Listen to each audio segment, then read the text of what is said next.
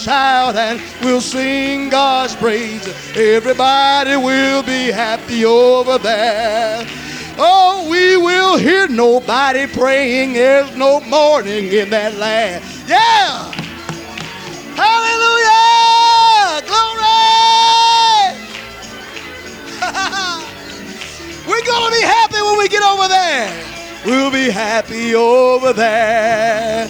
You know that everybody will be happy, will be happy over there. And we will shout and we'll sing God's praises. Everybody will be happy over there. And we will hear nobody praying in the morning in that land. For no burdens there will be for us to bear and all the people will be singing glory, glory to the Lamb. Everybody will be happy over there. You know that everybody will be happy, will be happy over there. And we will shout and we'll sing God's praises. Everybody will be happy over there. Cause we will meet the one who saved us and who kept us by his grace and who brought us to that land so bright and fair.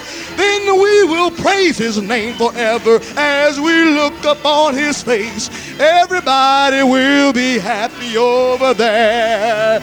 You know that everybody will be happy, will be happy over there. And we will shout and we'll sing God's praises. Everybody will be happy over there. Cause there we'll meet the one who saved us and who kept us by his grace and who brought us to that land so bright and fair. Then we will praise his name forever as we look upon his face. Cause everybody will be happy over there. You know that everybody is gonna be happy, We'll be happy over there. And then we will shout and we'll sing God's praises. Everybody will be happy over there. Everybody clap your hands. Everybody will be happy, We'll be happy over there because we will shout and we'll sing God's praise.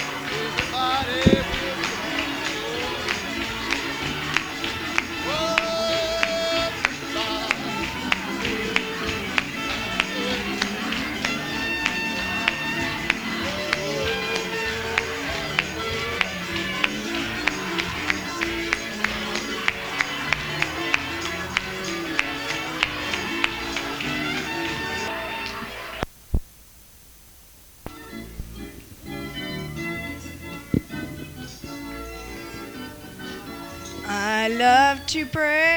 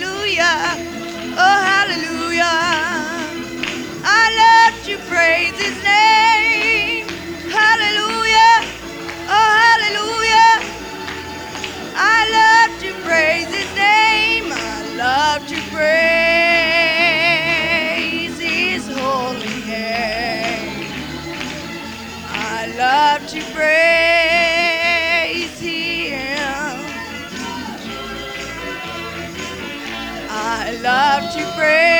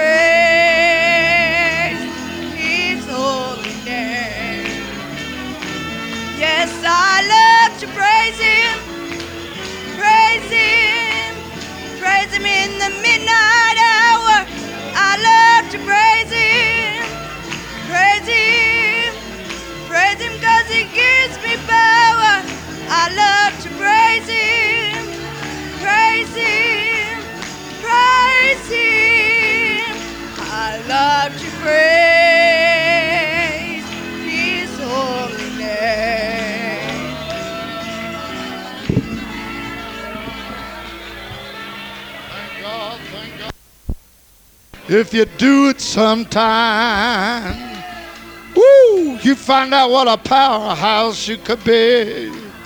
Hallelujah, hallelujah, hallelujah, hallelujah, hallelujah.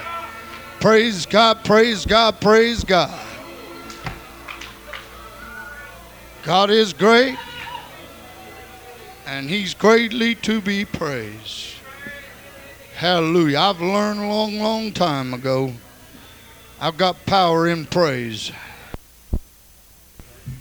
Praise the Lord. Thank you, Brother Elder. And uh, I'm glad to be in the house of the Lord tonight. Amen. I just was sitting here a while ago trying to formulate some words that would try to express my feeling. And uh, I really haven't been able to do it. Except that uh, just to say it's been great. Amen. I really love the Lord tonight. I thank God that He reached down and picked me up one day. Praise the Lord. I'm a sinner saved by grace, and I'm going to stay saved. Praise the Lord. Amen. For many years ago, when Jesus reached down and picked a red-headed teenager up, he put a determination in my heart to live for him. Amen. I still have it there tonight. I look at some people that uh, got all kind of life and loose in the joints and and uh, they can just kick it out. And I've watched this young man here every night. He get out there and he just gets it going. I thought, my God, I'm going to get away somewhere and practice that. Hallelujah. I tell you what, when people get together and begin to worship God, it's beautiful to see the reaction. See how people react to the Spirit of the Lord. And uh, I'm, I'm a believer in worship. Amen. I'm a believer in praise. I believe everybody has to praise the Lord. Amen. I really do. You don't have to be around me long to find out that I believe you got to praise God. You might not have to praise him the way I do, but you got to praise him some way. Amen. You got to express your appreciation and your thanks to God in some manner. And as you begin to praise Him, and as you begin to worship Him, and as you begin to glorify Him, as you begin to extol His beautiful name, then He just begins to pour Himself into you. You praise the Lord. You better take the time up to praise His name. Praise Him for the problems He's brought you through. Praise Him for the blessings He's given to you. You better take the time out to praise the Lord.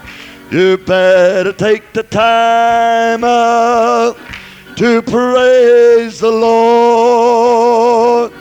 You better take the time out to praise His name.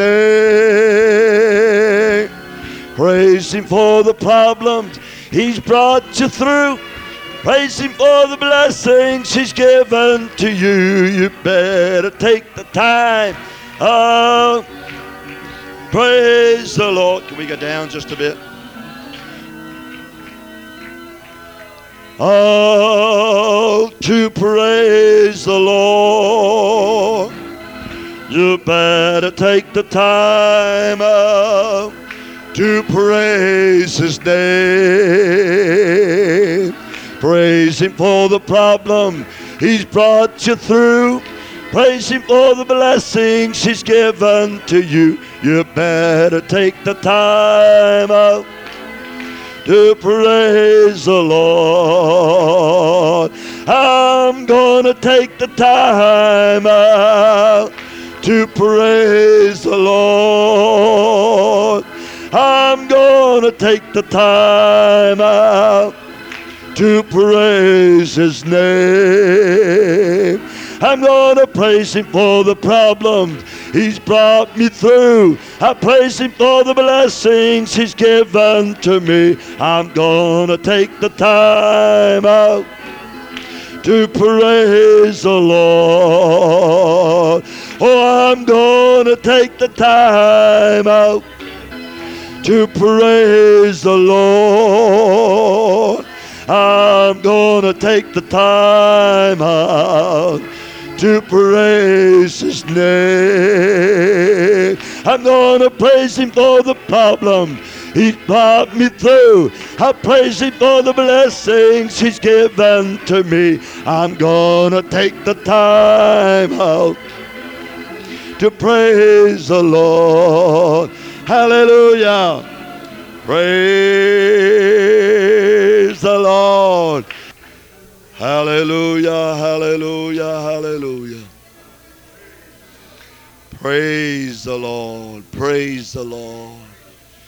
And surely tonight we need to take time out to praise the Lord. Amen. Sometimes it may be a little difficult. Sometimes you may find it hard to praise Him.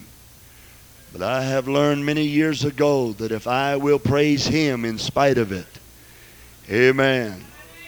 Sometimes it's not hard, it's not easy to praise God for things that come along. And I don't know that we need to praise Him for everything that happens to us, but in the middle of all of that, we need to have a praise for our God. Praise the Lord. Praise God. Luke, uh, Mark chapter 12. I'm sorry, Mark chapter 12. And I'm going to read tonight a portion of the Word of God that uh,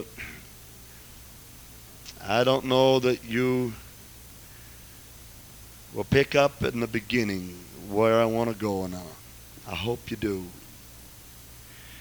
As you know, in the last two nights, I'm not a difficult man to understand. I don't have a lot of degrees behind my name. I had a man in our church one time years ago that called me the LLDC. And uh, he did that for a few times. I said, What in the world is an LLDC? He said, The long legged devil chaser. And so that's my title tonight. I'm an LLDC. Amen. I don't know Greek. I don't know Hebrew. I have a hard time with English. But uh, I do know that when I read that book, that to me it says what it means and it means what it says. Amen. And uh, I want to read to you tonight from Mark chapter 12, beginning at verse number 13. and they sent unto him certain of the Pharisees and of the Herodians to catch him in his words. And when they were come, they say unto him, Master, we know that thou art true. Even that bunch of hypocrites knew that Jesus was true. And carest for no man. And they didn't know what they was talking about in that next statement. All they was judging on is his reaction to them. For thou regardest not the person of men, but teachest the way of God in truth. Is it lawful to give tribute to Caesar or not? Shall we give or shall we not give? But he, knowing their hypocrisy, said unto them, Why tempt ye me? Bring me a penny, that I may see it. And they brought it. And he saith unto them, Whose is this image and superscription? And they said unto him, Caesar's. And Jesus answering said unto them, Render to Caesar the things that are Caesar's, and to God the things that are God's. And they marvel at him. Praise God. Lord Jesus, we bow in your presence tonight. I'm so grateful that you have met us in this service. I'm so grateful tonight, God, that your presence have been here. And I'm asking that you will anoint my mind, anoint my lips. Touch my thoughts tonight, God, that they will be your thoughts, that you have given these to me, and I am in turn going to give them to your people. Bless the remainder of this service with your presence. Help us, I pray, in Jesus' name. Amen. Amen. And you may be seated. I wonder, before I start tonight, if I could do something a little bit different. I don't know if you've uh, had it or not, but I wonder how many of you can reach into your pocket and pick out a penny. I asked for a dollar last night and the Lord provided. I'm only going to ask for a penny tonight. I had some, but I I had to get rid of them. I'm going to look in here. Is all right if I put a quarter in, take two pennies out? All right. You got a penny tonight? How many of you got a penny? All right, just hold it for a moment, will you please? Just uh, penny's not very much, is it? Amen. You see them on the sidewalk quite often. You see them on the ground. I don't like pennies. Be honest with you, I don't like them. Every time I get them in my pocket, I, I just uh, want to get rid of them. And uh, they don't buy much, do they? Amen. Penny candy now is five cents. Penny's not worth much. One little old piece of copper. Not worth very much. But I want to try to show you something tonight of how important it is to let some little things of life and little things of God and how God uses little things. Amen. Now, you know, if we. Uh, if we were to do something great, maybe a lot of us couldn't do it. If we were asked to do something great in this life, possibly most of us couldn't do too many great things. There's not a lot of great people in the world. Oh, there's some that thinks they're great, but when it's all said and done, if you could buy them for what they think they're worth and sell them for what they're worth, uh, you wouldn't make much. Amen. And uh, yet, the Lord has shown to me in the Bible that uh, He likes to use little things that man don't think is worth very much to accomplish some great things. How many of you tonight, if I had the ability to, uh, if I had the ability tonight to say that I would uh, hire, if I could hire you for, uh, well, let me see, if I could hire you for $5,000 to work for me for 30 days, or if I was willing to pay you a penny a day, doubled every day for 30 days, which would you take?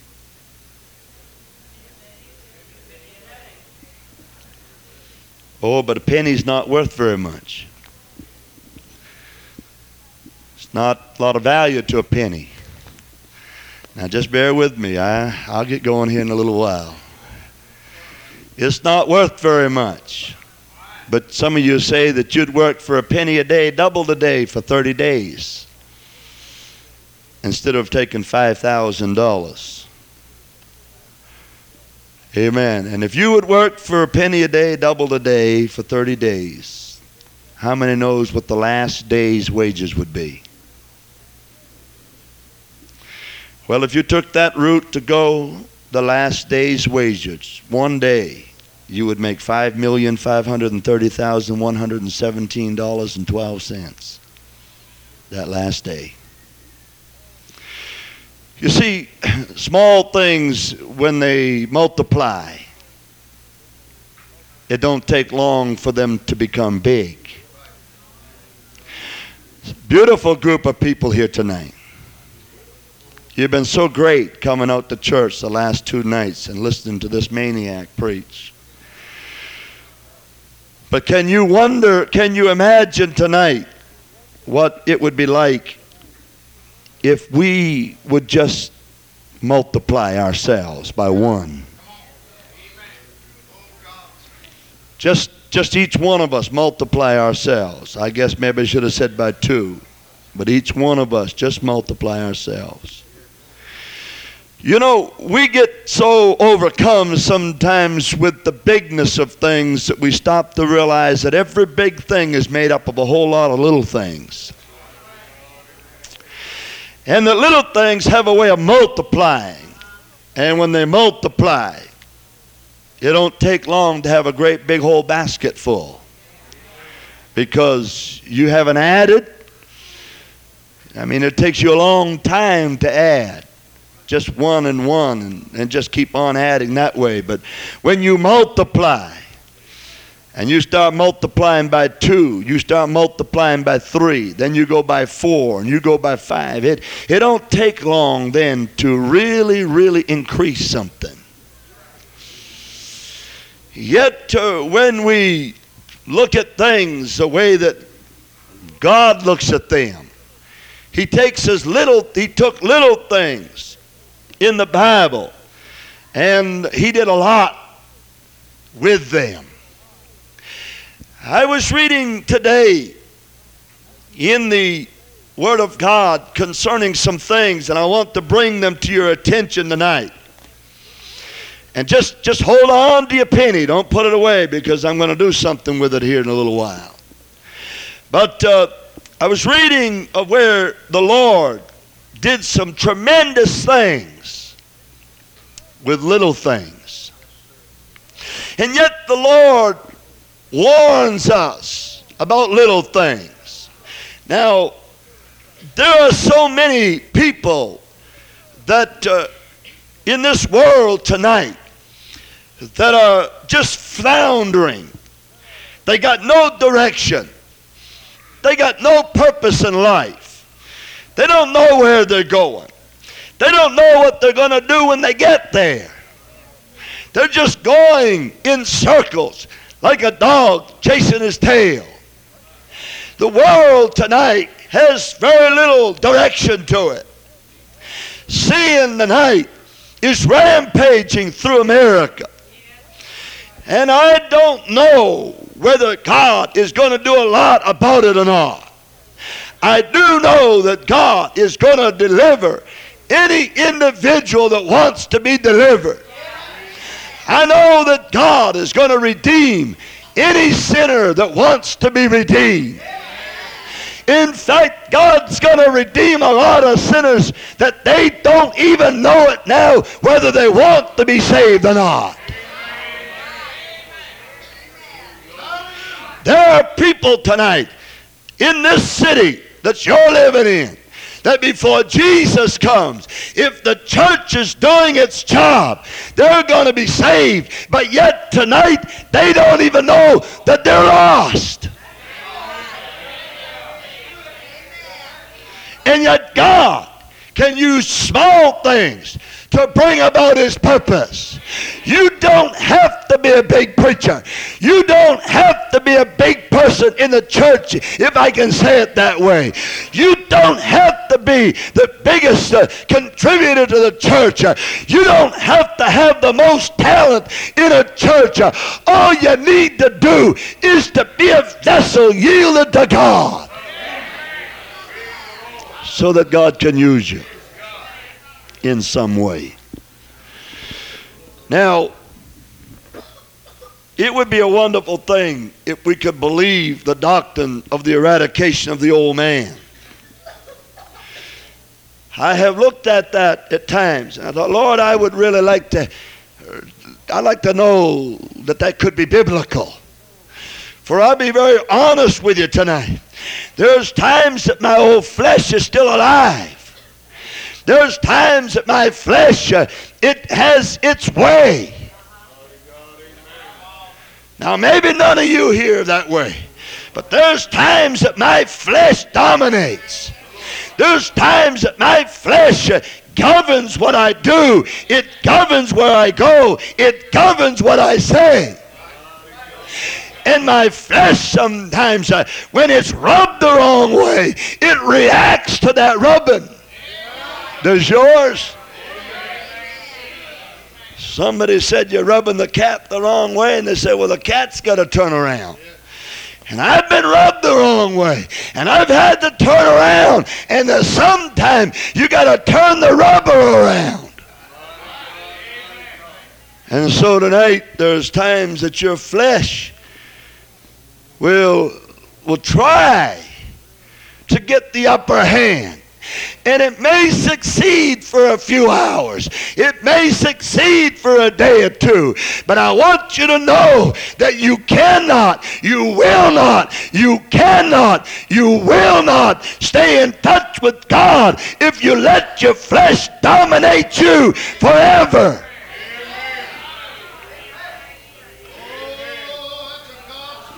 In the book of Song of Solomon, chapter 2, in the middle part of that verse, it says, The little foxes that spoil the vine. The little foxes that spoil the vines. And then I read the next phrase, the next statement after that comma, and it said, For our vines have tender grapes on them. And the them I left. I added. Our vines have got tender grapes on them. Hey, you're a vine tonight. You're part of the vine tonight. You're part of the body of Christ tonight. Jesus Christ uh, is the true vine, uh, and you are a uh, part of the vine tonight, and you're a tender grape in the hand of the Lord. And when we allow the little foxes to come along, now, what do you mean, little foxes? Those little sins. Those little things that people haven't got sense enough to realize what they are, and they haven't got honesty enough to acknowledge what they are. They get in there. They, they, they just have a way. I don't know whether it was here or where it was. I was preaching recently, and I referred to the third chapter of Genesis that the Bible says that Satan was, a, was more subtle than any of the beasts of the field. And friend, he is just exactly the same today as he was in the third chapter of Genesis. He's subtle. He's cunning. He's cute. He'll do anything he can to try to destroy you, and he'll go just as long as he has to go. He's in no hurry. But the little things, you know, we in Pentecost, at least all the years I've been in it, we have declared that men ought to act and look like men, and women ought to act and look like women. I, I grew up on that. Amen. I cut my false teeth on that. Hallelujah. I heard it all my life that if you're a man, act like a man, look like a man, be a man. If you're a woman, be a woman. Look like a. I tell you what, I'm glad God made women. Amen. And I'm glad I found the one that God wanted me to have. But I'm glad God made women. You men sitting with your wives, look at them and say, I'm glad God made you.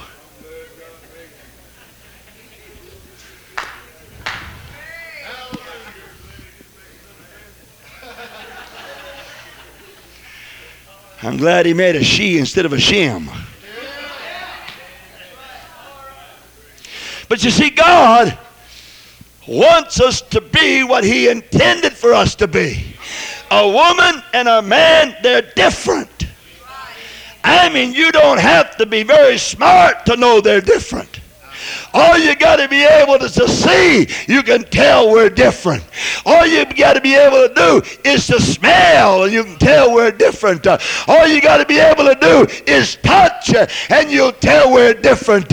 All you got to be able to do is listen, and you can tell we're different.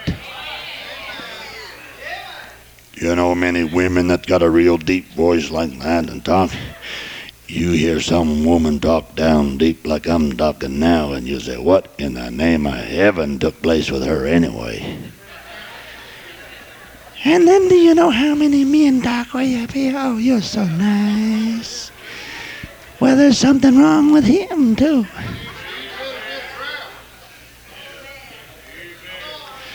But you see, the devil is, is sly. The devil is subtle. And he didn't bring about what's happening in America overnight. What's happened in America today is not the, it's not something that he decided back last year was going to happen. He's been a working on it. He's been a working on it for a long time to get the men and the women to be in the condition they're in today. And some of us Holy Ghost filled people haven't got sense enough to realize uh, that the devil is trying to destroy us uh, by some little things. Uh, he wants to get into our lives. And we just say, well, I guess it's going to be all right. You know, he didn't, he knew that he couldn't get a Holy Ghost filled person, a woman especially. You know, I don't pick on, you can ask my wife, I don't pick on the women very often. I, am trying to get everything I can get together to, to, to flatten out a whole bunch of us men. I think we need to be taken down a couple of notches once in a while. Amen. All the men said hallelujah.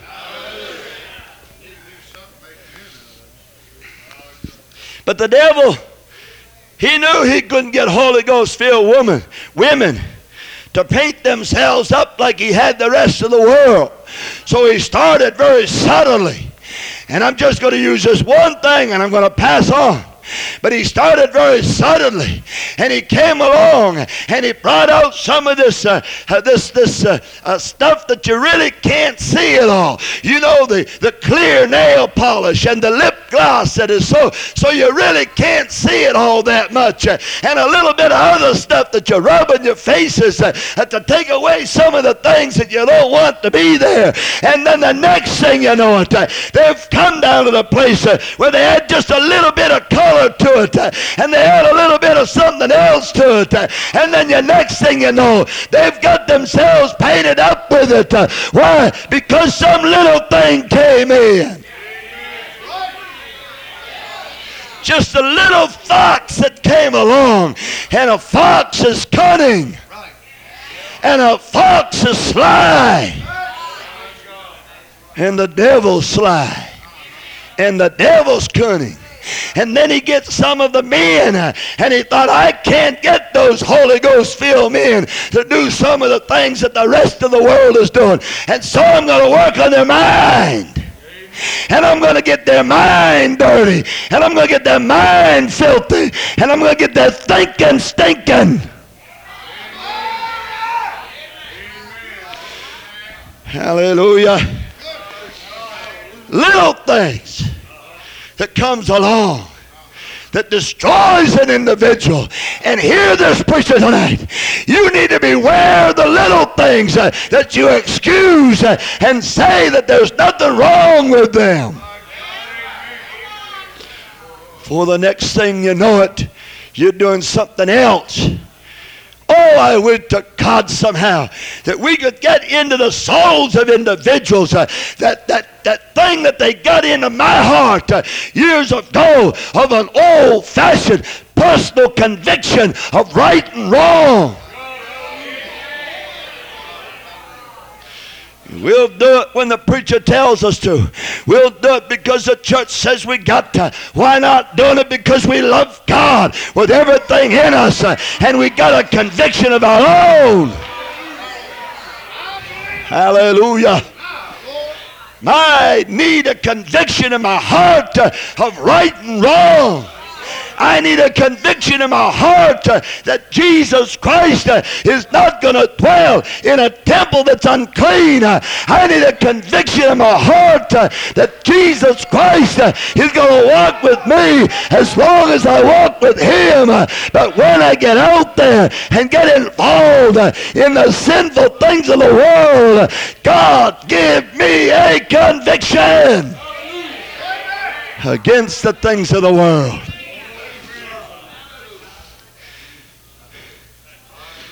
And so the little things come along. You know, you walk on rocks all the time. But have you ever got one in your shoe? I had one in my shoe the other day.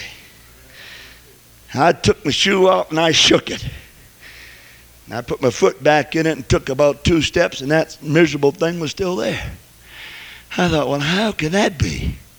I mean, it, it felt like a boulder, but I know it's just a little teeny thing. I took my shoe back off and run my hand down in my shoe. And that rock had embedded itself right into the inner sole of my shoe. And it wouldn't come out by shaking. I had to dig it out. There's sometimes those little things that get into your heart, they're not going to come out by shaking. They're not going to come out if you just go ahead and start shaking. It's going to come out uh, when you get down to business with God and start to dig and start to dig and start to dig uh, and start to pry around there and let God have his way in your heart. Then he'll get that little thing out and it won't grow. Now, I don't need to tell you anything about raising crops. I got an idea by looking around this area of the country that they raise wheat. I mean, I, have seen some of these huge things, uh, and I assume that's their wheat bins of some kind. Uh, and, and, so I don't need to tell you that that wheat is put in the ground as a small little seed, uh, but with everything being right, uh, it's going to grow up, uh, and the top of that thing uh, is going to yield a fruit. it's going to yield something that they're going to take off the top and put it in a bin and get to a bakery bakery and to get food on your table. It all started by a little thing. And so, as little things get into your heart that's not right, they begin to grow. Now, this pastor has not one time told me what to preach. I appreciate, Brother Elder, your freedom that you've allowed me in your pulpit. I appreciate it, for I know what it's like to have a stranger come by and to preach for you, not knowing what they're going to be like at all.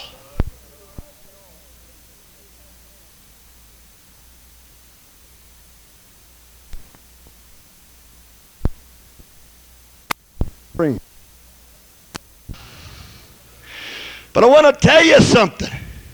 There's some things that a person will allow to stay in their heart uh, and it'll begin to grow. And some of the times uh, it starts because the pastor had to correct you. Amen. Amen. I've been around a few years. I've pastored a few years. I've dealt with preachers for over 10 years. I know what I'm talking about. When somebody needs to have somebody sit them down and tell them, listen, fella, black is still black and white is still white and you're trying to live in the gray and son, you better smarten up. And that's the time when some little thing gets down inside and they say, Nobody's going to tell me what to do. No one's going to tell me how to do it. No one's going to tell me how to live. Be careful. There's something going to start growing down in your heart. And before you know it, if you haven't got it out, it will destroy you. Little things. God has used them. And He's going to continue to use them. Now, God spoke to Gideon. And uh, in the book of Judges, you can take and read 5th, 6th, 7th, 8th chapters of Judges long in there where this was all taken out of. Now, when God spoke to Gideon, the Midianites had been ruling Israel, dominating Israel for seven years. And uh, then the Midianites got some other ites, and they came and they said, We're going to destroy that bunch of Israelites. Nobody is going to destroy the Israelites.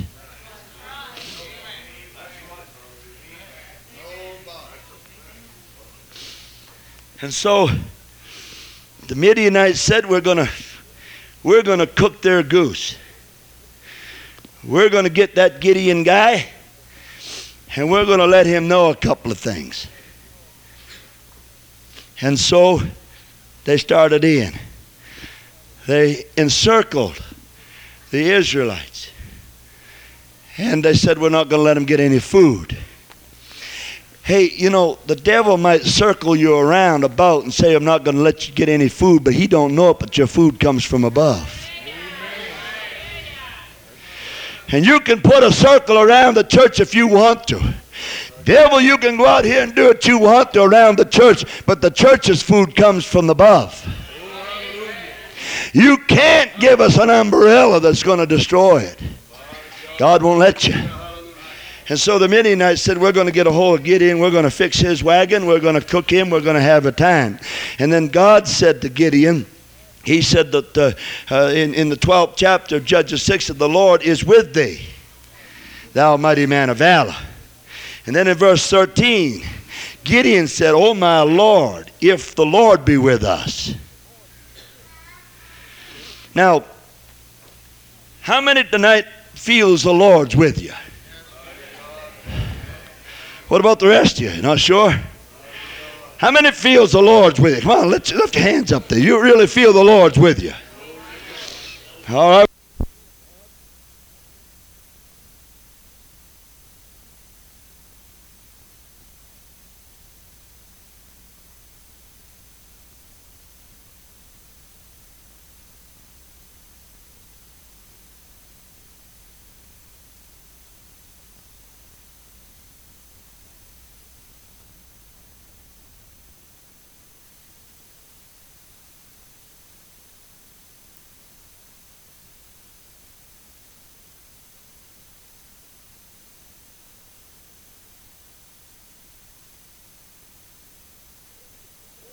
Sometimes when the Lord's with you, there's still going to be some bad things happen to you. Just because the Lord's with you don't mean that you're not going to have some bad things happen. Because we are human. And God has started a process of going, and the humanity, the human body has a beginning and it's going to have an ending. The devil has thought about sickness, and because you're a human being, you're going to get sick once in a while. Because you're a human being, you're going to have some troubles down again. You're even going to fuss with your husband once in a while. You're even going to fuss with your wife once in a while. You're even going to fuss with your kids and your kids with the parents down again. And as good a person as you are, you're going to even have once or twice you're going to fuss with each other. All because you're human.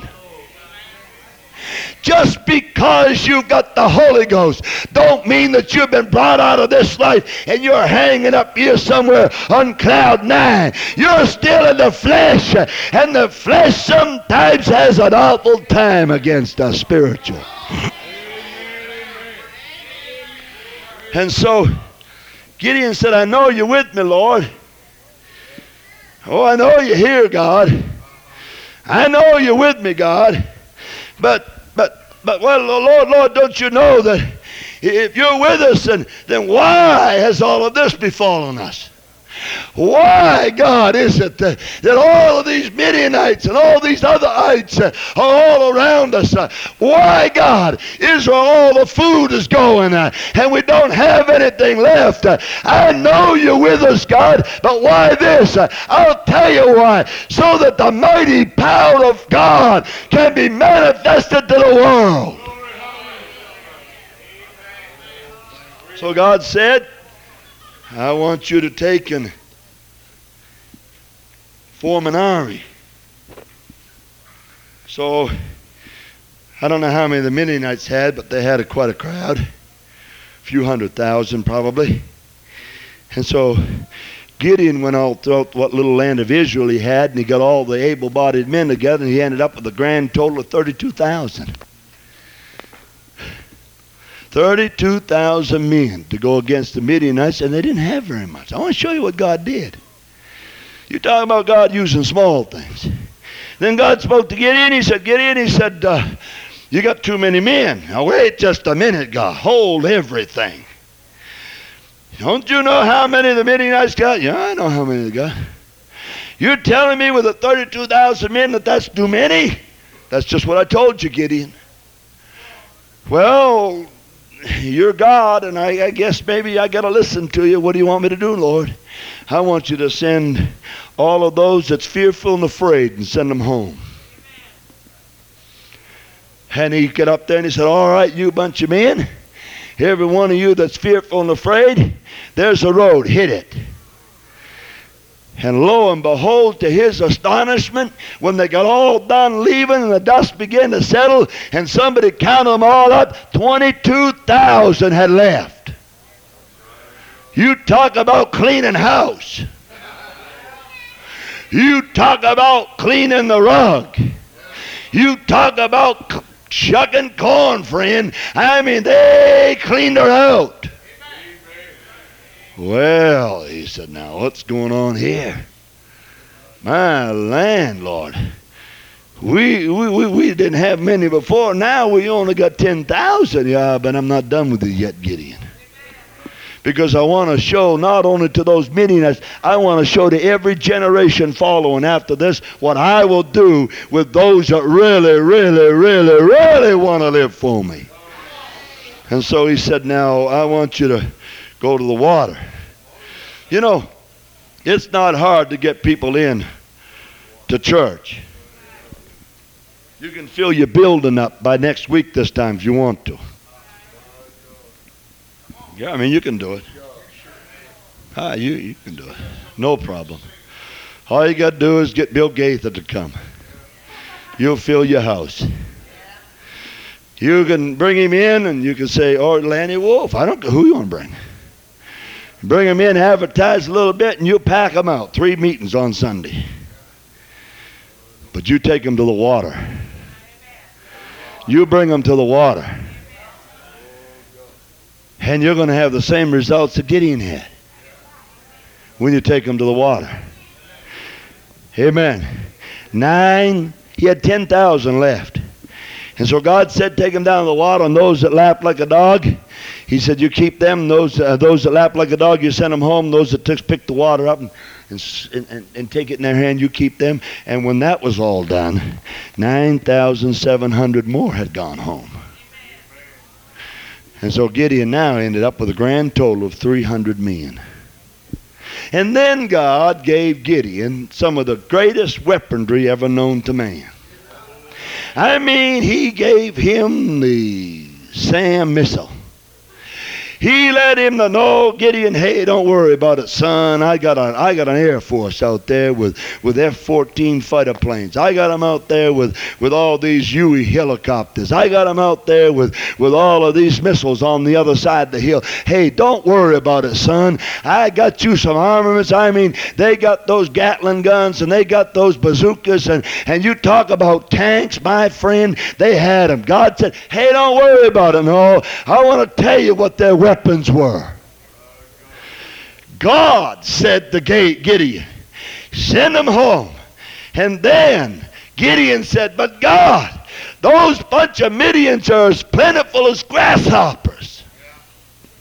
And God said, I know it. Don't worry about it. He said, I got it all fixed up. He said, you, uh, you give your men some of this armament that I have it all made. Boeing aircrafts made it a lot of it for you. He said, "You, uh, you give them a trumpet. You give them an empty pitcher, and you put a lamp in the empty pitcher." Now wait just a minute, God. What in this world? are you trying to do? I'm trying to let you know, Gideon, that when this battle comes to a victory for Israel, you're not going to be able to stand up and say, See what I have done. You're not going to be able to stand, and stand, stand up and say, Look what the army of Israel did. Because Gideon, I want to show to you and I want to show to the world that little is much when God is in it. I want to show you, Gideon, that if you do what I tell you to do, if you get out there on the hillside and you put a hundred over there, and you put a hundred over there, and you put a hundred over there, and you take, tell them to take their trumpet and take their pitcher with a lamp in it and to keep the light hidden. And then you tell them that when the signal is given to blow the trumpet, and when they blow the trumpet to break to break their pitcher, and to say, "In the sword of the Lord and the sword of Gideon." And I want to show you what's going to happen. And when Gideon did that, friend, the Midianites began to tremble they begin to shake in their boots. They begin to run like a bunch of scared rabbits. Why? Because the voice of the Lord is powerful enough to destroy all the enemy. Just the voice of the Lord. great victory came by a small thing. The small thing that Gideon had was something that every one of us has got here tonight.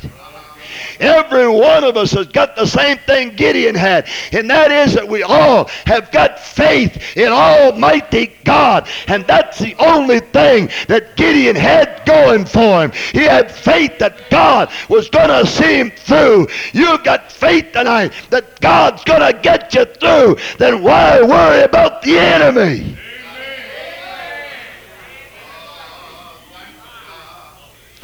There's another great victory came to Israel in the 17th chapter of 1 Samuel. Most all of you probably know about it. But this is where David and Goliath had their confrontation. Now, I know it's the will of God for David to be out there, but let's back away from that a moment. Saul and all the army of Israel was camped on this side of the valley. Here they were, hanging their tent on that side of the valley. On this side of the valley was the Philistines and Goliath from Gath. And here he was. They're on that side. The giants were bigger than the soldiers of Israel. You don't see very many big Jews. I don't know if there ever have been any more big any big Jews at any time or not, but the Bible says that Saul was head and shoulders tall than the rest of them. And as far as I can figure out, Saul wasn't hardly any more than six feet tall in his physical stature. And so here they were, this great big bunch of giants. Come here. Brother, you're a little tall. Would you come help me a minute, please? Praise the Lord. You brother stand right over here. Stand right there. Hey, man, Get him more tall. This guy back here, you're tall. I think I see you tall. Yeah, you. Yeah, that's yeah, you. Will you come help me? You're tall. Yeah, he's tall. Man, we need a couple more like him. Look at him. Long drink of water, will you? All right. Now I need some short fellas. Hey, man, You're, will you stand up a minute, please? Oh, you're too tall. Sit down. You're short. Yeah, yeah, man. That's what I want. Hallelujah. You stand over here. Hallelujah. Who? All right, whoever you are. Come on. That's him back there. He's short. Oh, yeah, man. We're gaining now. You stand over. One more. Who? Okay. Yeah, man, you're short. These Israelites. Praise the Lord there, Brother Solomon. How are you there, Brother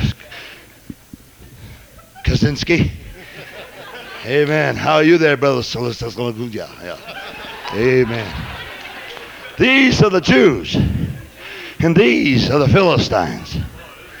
Amen. Now, you're going to be Goliath. Step right out here. All right, now that's just far enough right there. I want you to call out to that bunch of Israelites over there, and I want you to tell them, send me a man. Can you haul that loud? You bet. Okay. Send me a man. Oh, come on, man. Wait a minute, wait a minute. Hold it, hold it, hold it. Come around here, see. Send me a man that will fight against me. that will fight against me. And you guys start to shake a little bit. Come on, shake. Look at them. The next day it comes out. Say it again. Send me a man that will fight against me. Come on, shake, you guys. Man, they're trembling. Shaking in their boots. Shaking. Afraid because this great big giant comes out. He said, I'll tell you what I'll do. I'll make it easy for you. You give me somebody to fight against. And if he beats me, we'll be your servants. If you beat us, we'll be your servants. And Israel began to shake. You know where Saul was? How many knows where Saul was? Saul was hiding. Hiding right up here in his tent. He said, oh, is he hiding? I believe he's hiding. Oh, I think he was mapping out the strategy of war. No, he wasn't. He was hiding, scared to death. That great big old giant standing up there, nine feet tall. Here these little Israelites, hardly five foot nine, five foot ten. And that great big giant. Man, he's big. He's big. Say it how you wanna. I'm six foot one, and a nine foot man's big to me. I'm not gonna mess with him. And that's how they felt. Amen. We got a boy here tonight about 17 years old. That fellow with glasses on, come over here. Come on, you. I'm not going to hurt you. Too bad. So, here Goliath kept coming out. And the Israelites standing over there shaking. One day, Jesse said to David, called him out of the field, and he said, David, come here, son. He said, Now, David, you uh, been up there singing those sheep long enough. And uh, you got some brothers down there in the valley Elah, and they're fighting the Philistines. I want you to go down there at the valley Elah, and I want you to find out how the battle's going. I want you to take a basket of fruit and vegetables and pomegranates and figs and all that stuff, and I want you to take some food to them because they might not have very much to eat, and they're fighting. I want you to go down there and find out what's going on. Okay, Dad, I'll go. And so old David, he just goes down the road. Can you whistle? Oh, he can't whistle now.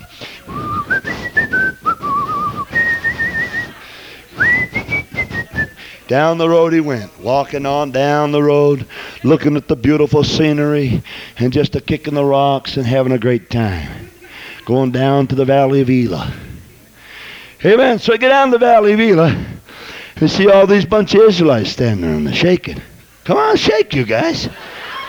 And he turned around and saw them over there and he saw a giant standing out.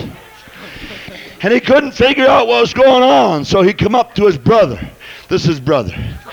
He said, Brother, he said, Dad sent me down here to give you something to eat and find out what's going on. Why don't you go home, you dreamer?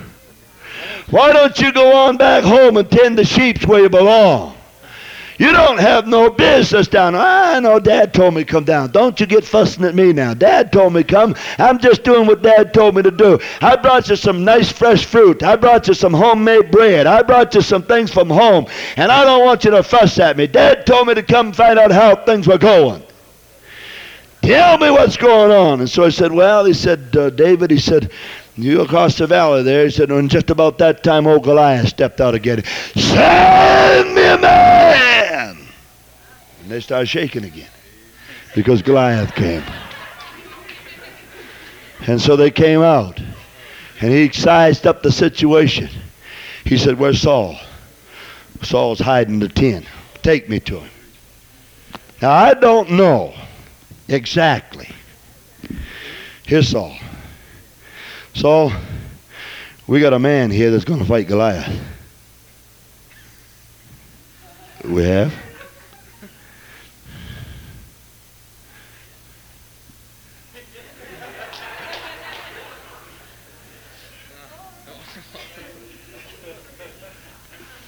Yeah, we got a man, all right.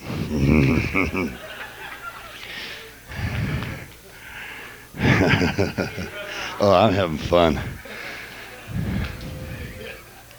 I don't know why David did what he did, except that he felt God was with him. I don't think he did it because one of the rewards was Michal.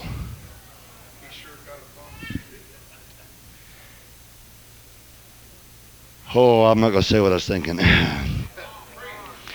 but uh, but uh, David said, "Yeah, I'll do it." Saul. Saul said, "You will, yeah." I'll fight him. All right. Take my arm.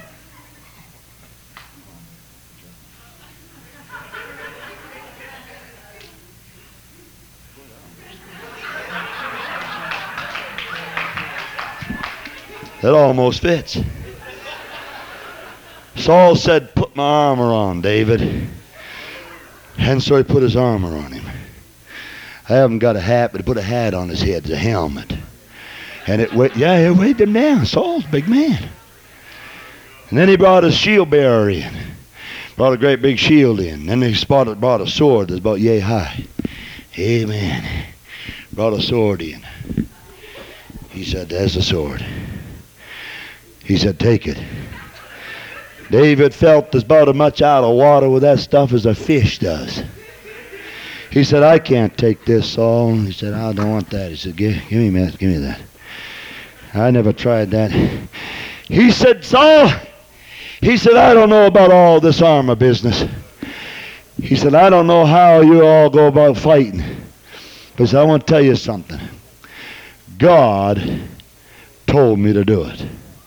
And so David went out and he said, I'm going to do it. So he went out then. He reached down the brook picked up five stones. You know how to sling? So he had a sling with him. He got a, just a, that old swing. I want to tell you something. Stand right there and keep swinging that swing. David didn't start practicing with that sling when he got down there to the valley of Elah. David didn't start practicing with that sling on the road to the valley. Out there on the hillside, David had a lot of time on his hands. And he'd take that old sling and he'd spot a tree about a hundred yards down the field, and he'd find a, where a limb had been broke off, and he'd, he'd stand back there about a hundred yards, or about a let's say a hundred feet, and he'd stand back there a hundred feet, and he'd rank, crank that old sling up, and he'd let it go, and he practiced until he could put ten out of ten right where that limb used to be. And another thing that David had going for him, that while he was down there on the hillside watching the sheep, uh, he killed himself a bear. Amen. He not only killed himself a bear, he killed himself a lion. He had himself a time down there. Why did he do it? Because the lion and the bear was coming at the daddy sheep. And they really are daddy's sheep, but daddy put me in, in care of them, and I count them as my sheep.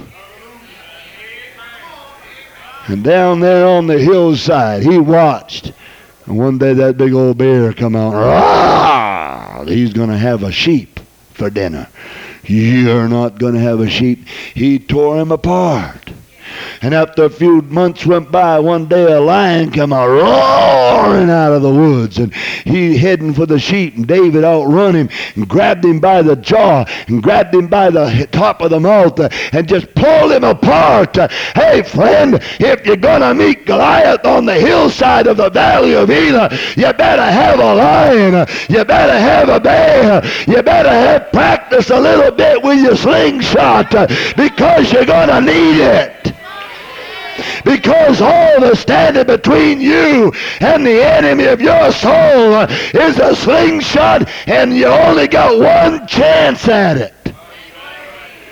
And so he went out there and he put a, rock in the sling and he just began to crank that thing up.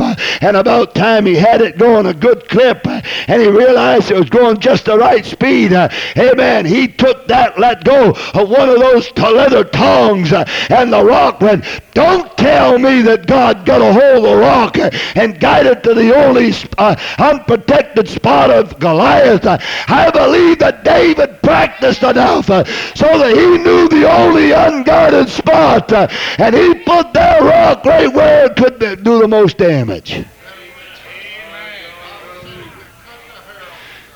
And then he didn't even have a sword to finish it. All it did was knock him out. And he was laying on the ground. And he went up and took his sword and cut his head off. Thank you, brethren. Thank you, brethren. Thank you. Jesus Christ tonight has given you and I something that we can defeat the devil with. It will only prove God in the test and the trials. We'll win the victory. Hallelujah. Hallelujah. You see, God He, uh, he, he got David thinking about the little thing. David never dreamed he'd even meet Goliath. He didn't even know Goliath. There's some enemy of your soul that you may not even know tonight. And while everything's going good, you're down there sitting on the hillside watching the sheep, you better get to practicing with your slingshot. You better get to your prayer knees. You better get to have the faith that God's got in your heart uh, and let it be exercised. Uh, you better have the faith and the belief and the confidence in God. Uh, you better get in the old book and find out what the book says. For one day you're going to meet Goliath on the hillside and it's going to be too late to go have a prayer meeting.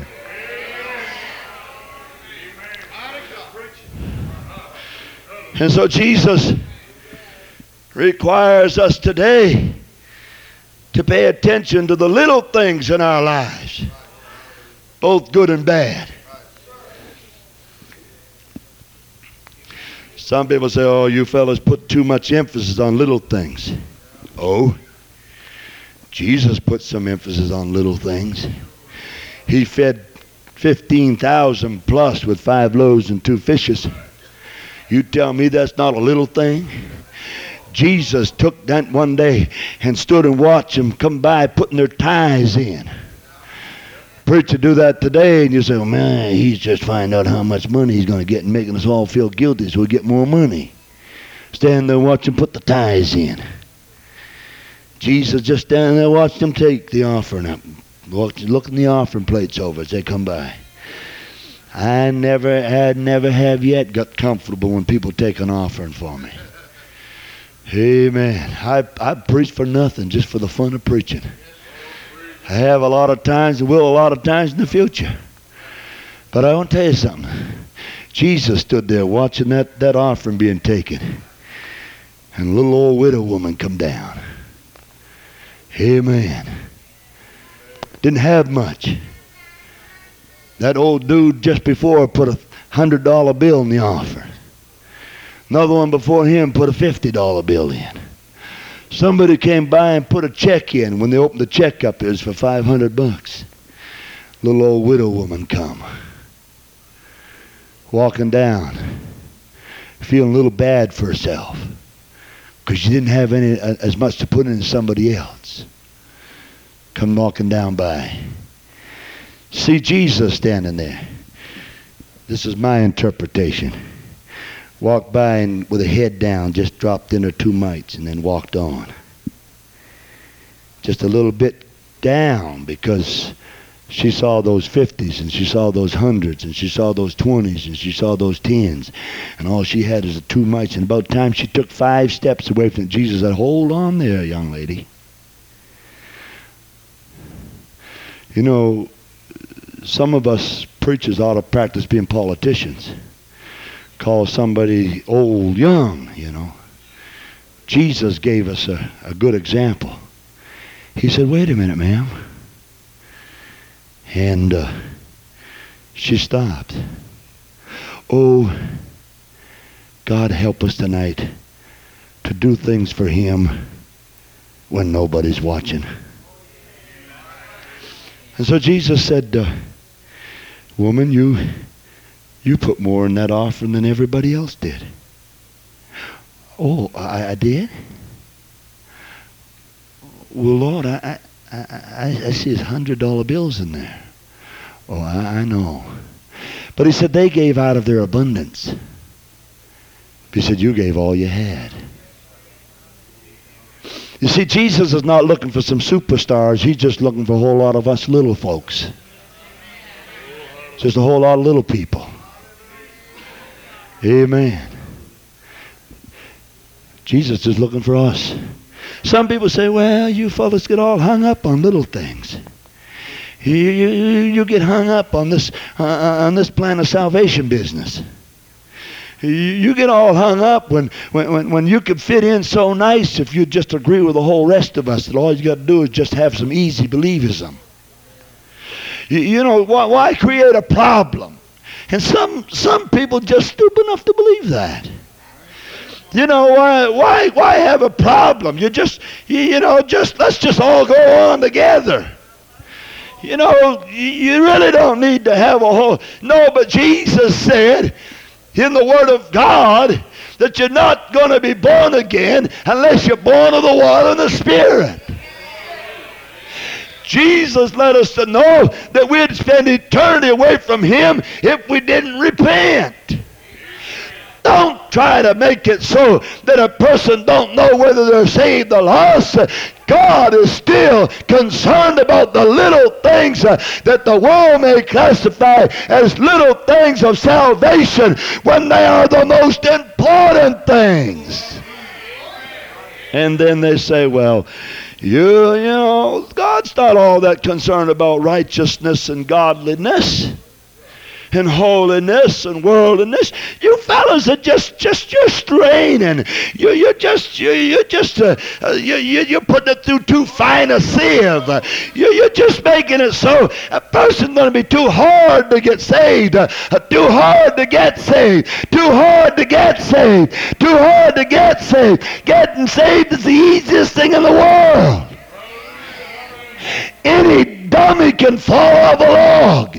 And salvation's just as easy to get as that. Now, please forgive me. I don't want to be a, uh, sound crude to you tonight, but, but I just want to somehow get a message across. And yet, people say, well, you, you fellas put too much emphasis on these things. Jesus put some emphasis on them when he said you're not even going to see the kingdom of God without holiness. I mean, you know, little things. You know, little things. And so the Lord wants us to pay attention to little things today. You know, Jesus let us to know that we got to leave the world alone. You're going to be happy I'm leaving tomorrow. You don't, you don't, you, okay, you won't be happy. Jesus said, if we love the world, the love of the Father's not in us. Now, some people think that loving the world is tied up in just the worldly amusements. But there's a lot more to loving the world than just worldly amusements. Loving the fashions of the world, loving the spirit of the world, loving the reading materials of the world, loving all of the things that's in the world. I know tonight I'm not stupid enough to believe that we got to just put ourselves in a little corner somewhere and isolate ourselves and say, oh God, you know, we're going to be like some other folks that have their own little communities and, and we're not going to drive cars and we're not going to fly in airplanes. And I like to drive a car and I like to fly in airplanes. I like to ride in boats. I'm aiming to get on a train someday and ride across America. Amen. I like that kind of thing. But what the Lord is saying is when we love the Lord, love the world rather, to the point where we can't come to the house of God and reach out and praise and worship Him, uh, when the world has got such a grip on us uh, that we can't do anything for God, uh, when the world's got such a grip on us and the pastor calls for a prayer meeting or the pastor calls for an extra night of meetings or the pastor calls for a fasting for a day, the world's got such a grip on us uh, that we can't do it. Uh, hey, friend, uh, I'm just crazy enough to believe uh, that the Lord is saying, uh, let loose of those things uh, so that whenever I want you to do something for me, you don't have to worry about a lot of things and you just go ahead and start doing it. Hallelujah. Little things, yeah, but they're important. All of you tonight how many still got your penny? I haven't forgotten. How many still got your penny? Oh, look at this. All right, I'm going to ask you to do something. I want a couple of little fellas this time. Amen. Who am I? Come on, honey, you come over here and help me, will you? Now I want a little boy. Where's the little boy? Hey, where's Solomon? Solomon, hey, come over here, chum. What's your name? Charlotte and Solomon. Now, I'd like, if you will, I'd like all of you women to give your penny to Charlotte, will you? Go collect all the pennies from the women. Solomon, go and collect all the penny for the men. Will you men give this nice looking young, isn't he nice looking? Would you give this nice looking young fellow all your pennies? Go and get all the pennies from these fellas, from these men. Collect them. Just pick them all up. Amen. And while they're doing that, I'm going to I'm going to come to a close here in just a few moments. Little things. The Pharisees tried to trick Jesus into making a declaration about the sovereignty of the Roman government. And Jesus turned the tail, tables on them. And he said, Render to Caesar the things that are Caesar's, and to the thing, God, the things that are God's. A penny don't amount to very much. You might throw them away all the time. You find pennies on the street when you won't find quarters and nickels and dimes and 50 cent pieces. You'll find pennies everywhere and you won't find dollar bills because nobody's going to pass by a dollar bill. When I was pastoring in Jonesport, Maine, I, I walked across our parking lot one day and there was a penny in the parking lot. And I just walked by it and I purposely watched every day I went to that church to see how long that penny would stay in the parking lot. And do you know that penny laid in that parking lot for about 40 to 45 days? I looked every single day and that penny was still on the parking lot. Nobody wanted to stoop down and pick up that penny because it's not worth very much. Amen. Here's another one for you. Now, can you sit down and count them for me? Amen. Just sit down and count them right there, Solomon. One penny don't amount to very much. You throw them away all the time. Very little value to you. I wish the American government would call all pennies off the market. But they're not going to do it just to please me. I wish tonight that I could call all the little things that's trying to destroy your life. I wished I could walk around and collect them like we collected these pennies tonight. I wish there was some way that I could just walk by and say, Sister, you got one little thing that you need to have help with. You've got a little thing that's starting to eat away at you. You got a little thing that's starting to move inside. I wished I had the ability tonight just to walk by and say, hand it over. Give it to me. Put it in my hand. How many? This little girl here tonight, Charlotte, has walked around here and one at a time picked up 39 pennies. Do you mind if she keeps them? She can go and buy herself something with them. I don't know what, but she can buy it. One at a time, she picked them up. All by themselves, she can't buy a piece of bubble gum. But 39 of them, she might be able to buy a can of Coke because somebody kept putting them in her hand. And that's just the way it is in your life. Little things. If you don't get rid of them, they're going to pile up on you. Thank you. How many did you get? He got 35. 35 pennies. 35 good things. Don't discount the good things that comes along when they come along one at a time. One penny at a time, Solomon might walk by it on the street. But 35, oh no. he's going to find somebody to give him a quarter and a dime or three dimes and a nickel. He's going to head for the Coke machine. Why? Because somebody gave him one penny at a time. Thank you. How many blessings has God given you in the last few years? Have you ever tried to count them? Next time you get down in the mully grubs, start thinking about the blessings that you got. Start thinking about the good things that God had done for you. When I was in Bible college, we had a, a teacher. Her husband was in the First World War. She left home with three children, I think it was. Husband was overseas. Hadn't any money for a long time. Was trying to live for God. Trying to walk with God. Trying to preach a little bit.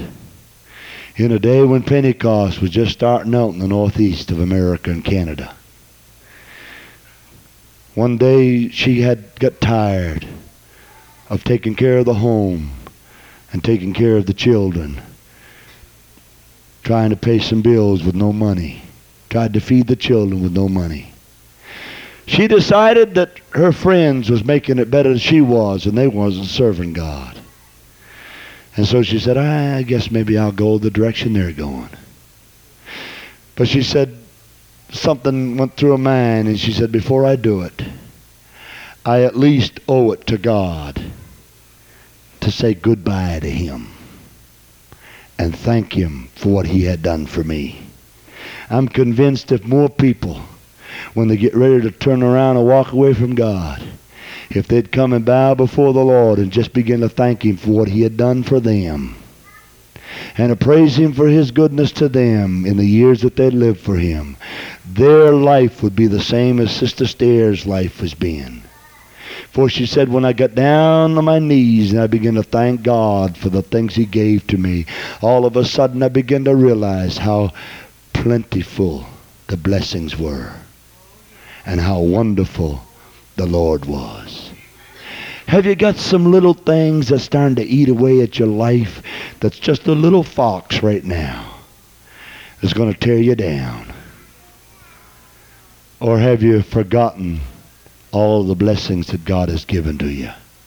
Will you stand with me tonight?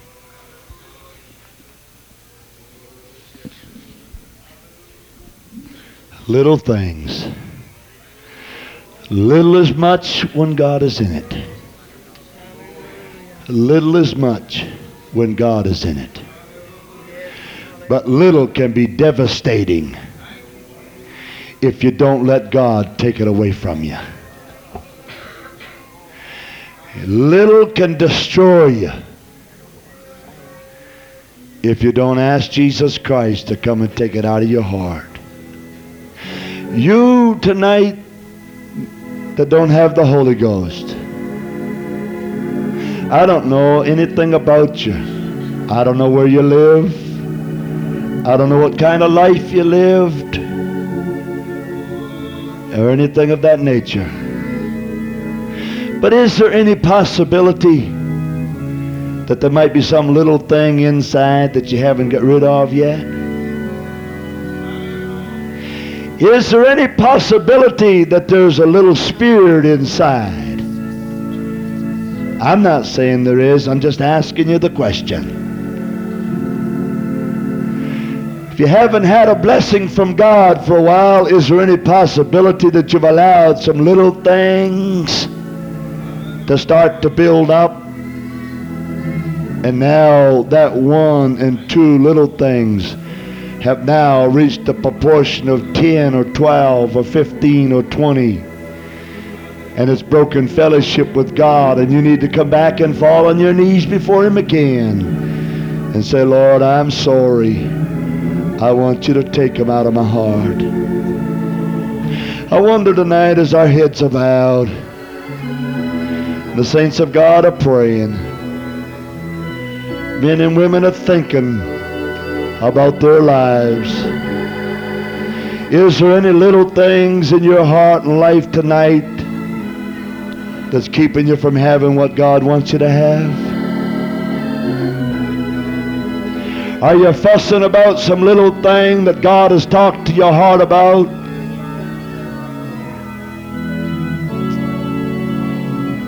I know a person tonight, been a personal friend of mine for many years.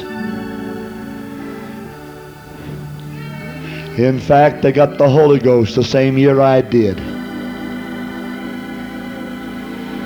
But he would not let go of one thing in the world. I'm talking about the time we used to preach that going to the bowling alley was wrong and going to the dance hall was not right. I'm talking about the time that I've heard my father, pastor, preacher, preach to me and tell me, son, you can't go there. And old Ed wanted to keep on going bowling because he's on the bowling league. But Ed's backslid tonight. His home is broken up. His life has been one royal mess.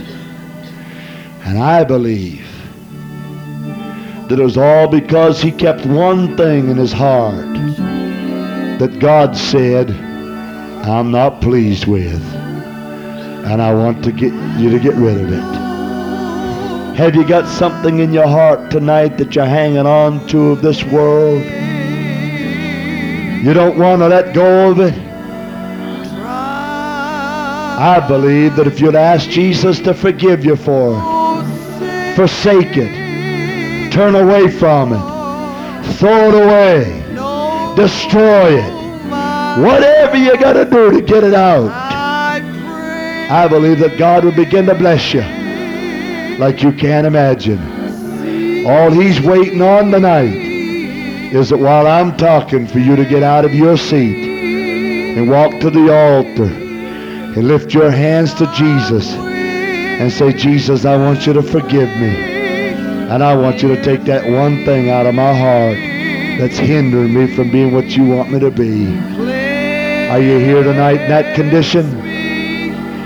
Why don't you come? Why don't you come? Young people tonight, where's your relationship with God? How are you standing with God? Are you hanging on to some things of this world that's sapping your spirituality? Why don't you come and say, Jesus, I want to get rid of that one thing that's keeping me from having what you want me to have.